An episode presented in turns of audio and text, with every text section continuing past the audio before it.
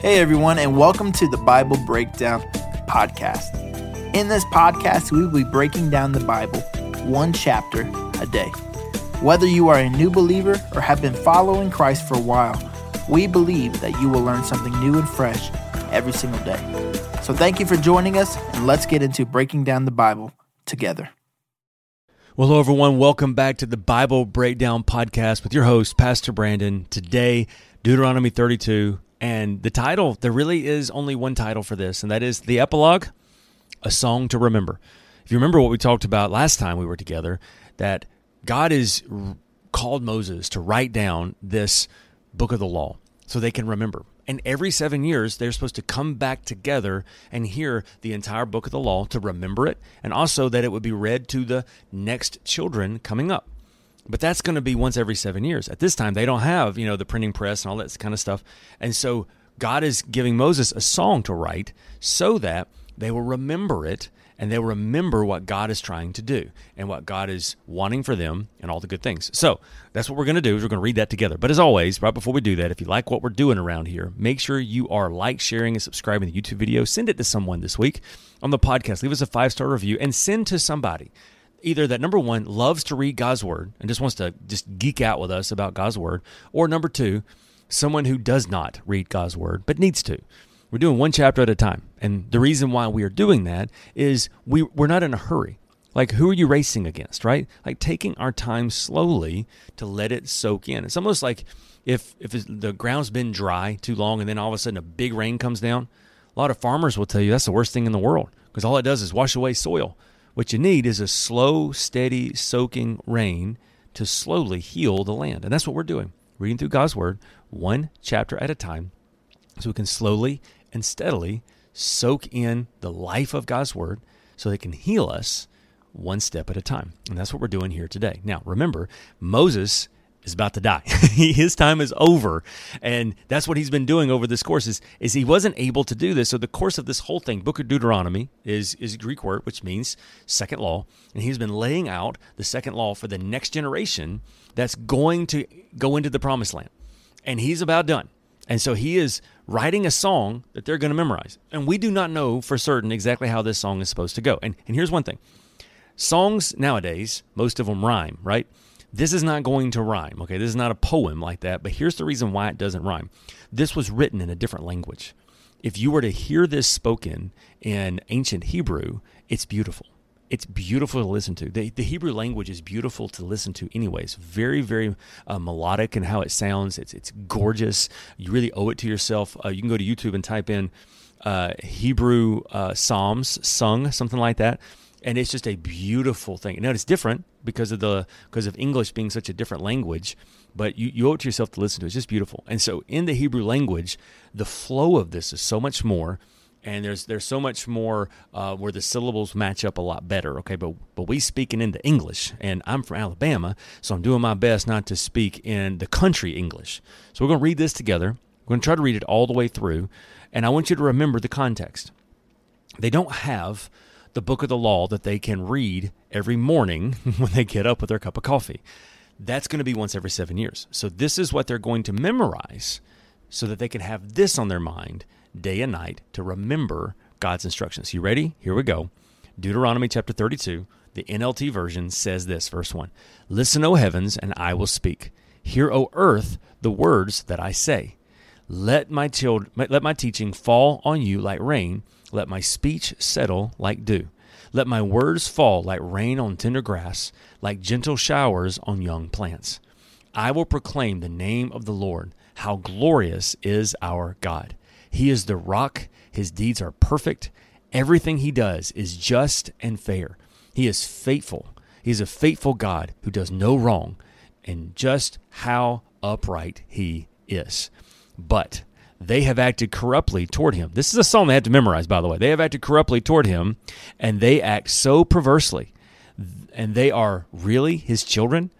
They are a deceitful and twisted generation. Is this the way you repay the Lord, you foolish and senseless people? Isn't he your father who created you?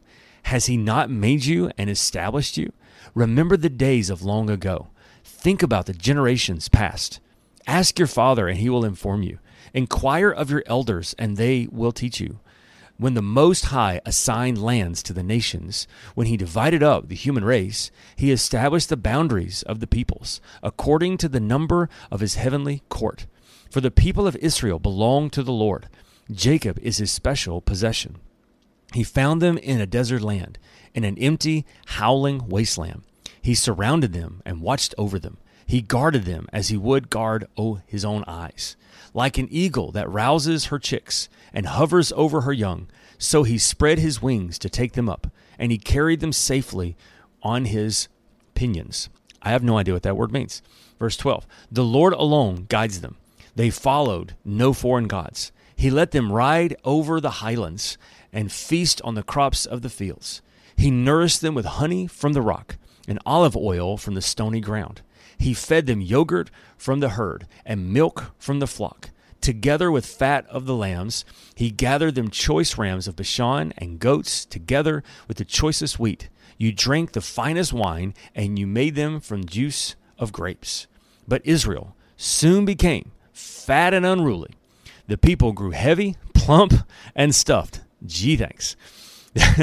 they abandoned the God who had made them and made light of the rock of their salvation. That's that's a little bit of a pun there. You know, they, they grew fat and happy, but then they made light of the rock. Anyway, verse 16, they stirred up his jealousy by worshiping foreign gods. They provoked his fury with detestable deeds. They offered sacrifices to demons, which are not God, to gods they had not known before.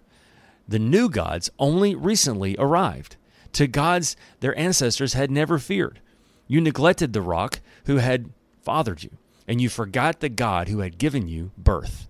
The Lord saw this and drew back, provoked to anger by his own sons and daughters. He said, I will abandon them, then see what becomes of them.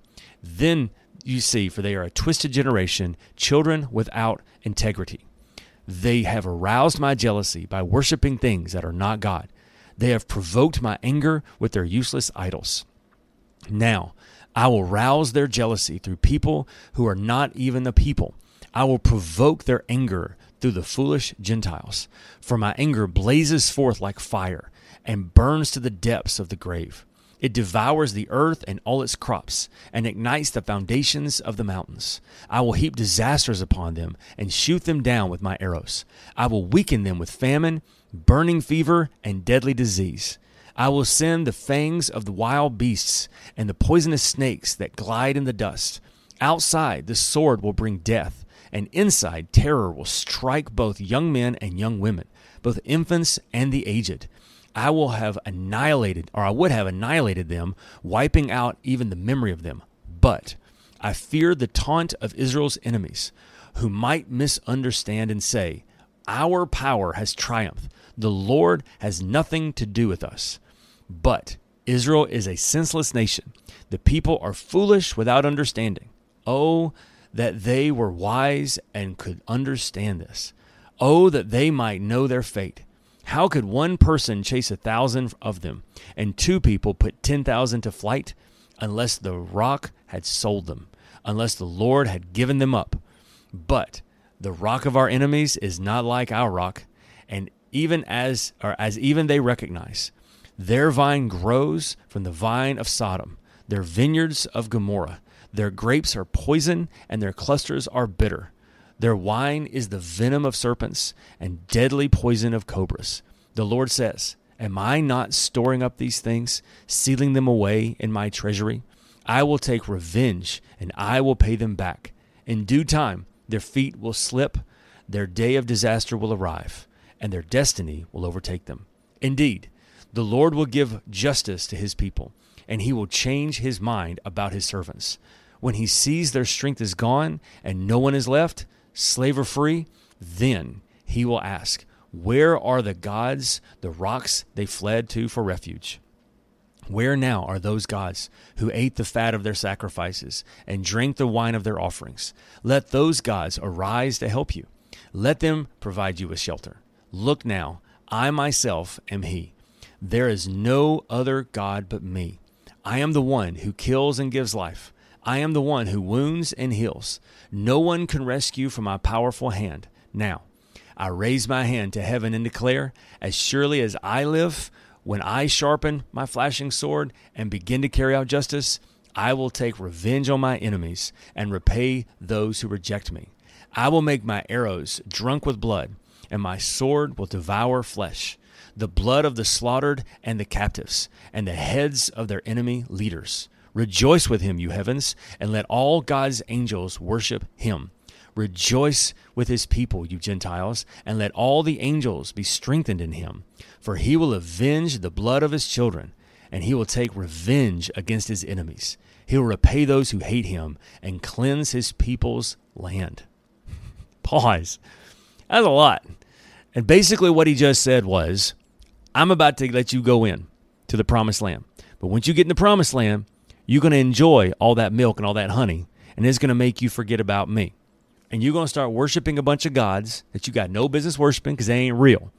And so, guess what I'm going to do? I'm going to let you do it. And I'm going to let you fall victim to all the bad things. But when you have had enough of being destroyed, you're going to return to me and I'm going to save you. Do you know what's amazing about that story? That's the entire book of Judges. they do that over and over and over again. And you know what makes that even worse? Is that they know a song about it. they know a song that says, here's the warning, don't do this, and they do it anyway, which sounds just like me and you, doesn't it? All right, verse 44.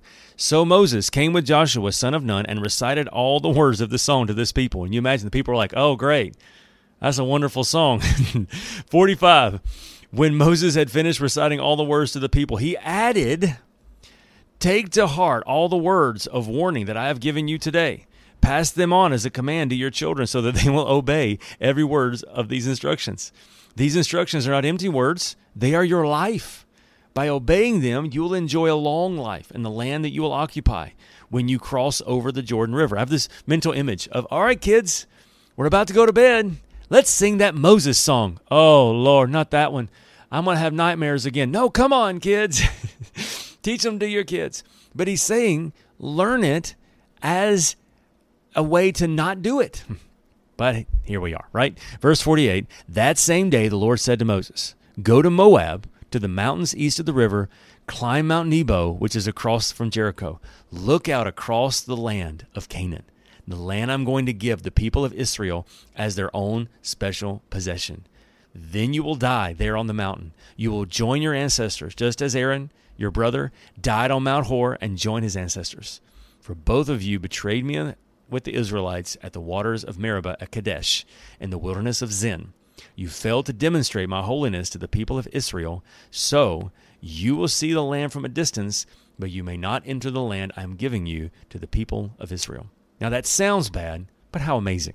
He got to see the promised land. He got to look at and see what they were going to inherit. So, what can we take away from this? I think there's a lot of good things. First of all, it's important to remember the warnings of God because we don't want to do them. And it's one of the things that we always want to do. It reminds me of when I used to, when I was uh, a kid, this is how old I am, you had the, the original Nintendo would come out. And when we would play the original Nintendo, you know, we would play, and the idea is we would play and then we would die, you know, and then we would start over again and play and start over again and play. And it was very important for us to remember all the dangerous spots the reason why we remember those spots is so that we wouldn't go there again. And but there's this idea in our culture that we don't ever want to think about anything bad. We don't ever want to think about anything negative. We just want to think about good things all the time. Well, that doesn't work.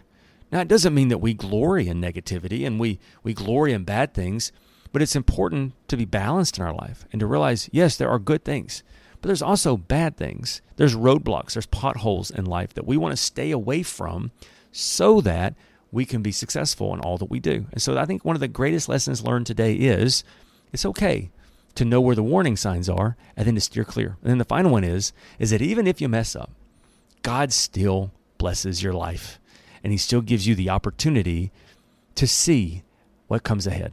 Like Moses is not going to be able to go. He messed up. But he's still able to look out and see the promise that they're going to have. God's so faithful and he's so good. Let's pray together. God, thank you so much for your word. Thank you for songs like that. Not because we are ever going to sing that song ever again, but because it reminds us that God, all your promises are true. And you love us enough to tell us the bad news so that we steer far away from it.